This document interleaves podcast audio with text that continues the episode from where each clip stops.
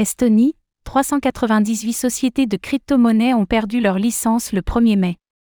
Au 1er mai, 398 entreprises de crypto-monnaies ont perdu leur licence de Fournisseurs de services d'actifs virtuels.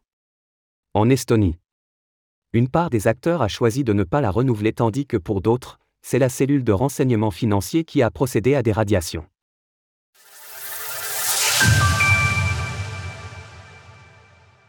398 entreprises de crypto-monnaies perdent leur licence en Estonie.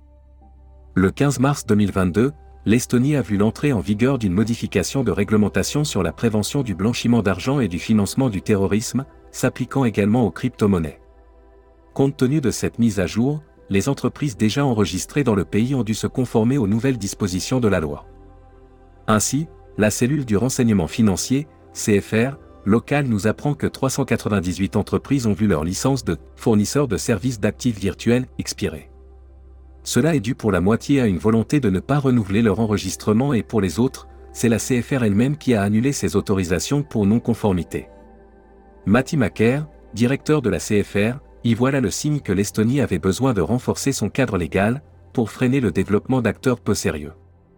Au vu des documents déposés par les prestataires de services ayant perdu leur licence, nous pouvons affirmer que la réponse du législateur quant aux modifications de la loi et les activités de contrôle, tant avant qu'après les amendements, ont été pertinentes. Lors du renouvellement des autorisations, nous avons vu des situations qui surprendraient tous les superviseurs. Des documents falsifiés ou mal traduits. Parmi les situations surprenantes, évoquées par son directeur, la cellule du renseignement financier indique par exemple avoir eu affaire à des sociétés fournissant des documents mal traduits. En outre, certaines entreprises fournissaient des dossiers identiques, des personnes pouvaient être désignées comme membres du comité de direction sans même être au courant, et des CV étaient parfois falsifiés. Matti Macaire souligne ainsi les mauvaises intentions des acteurs concernés. Dans les candidatures, nous avons relevé de très nombreuses circonstances suspectes sur divers sujets.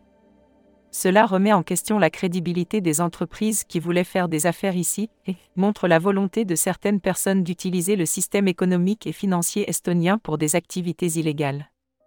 Désormais, il ne reste plus que 100 licences actives dans le pays, tandis qu'il y en avait environ 650 lorsque le directeur de la CFR a pris son poste à l'été 2021. Ces résultats témoignent donc d'une volonté de l'Estonie de prendre des mesures afin de ne pas devenir une destination de prédilection pour des acteurs peu scrupuleux.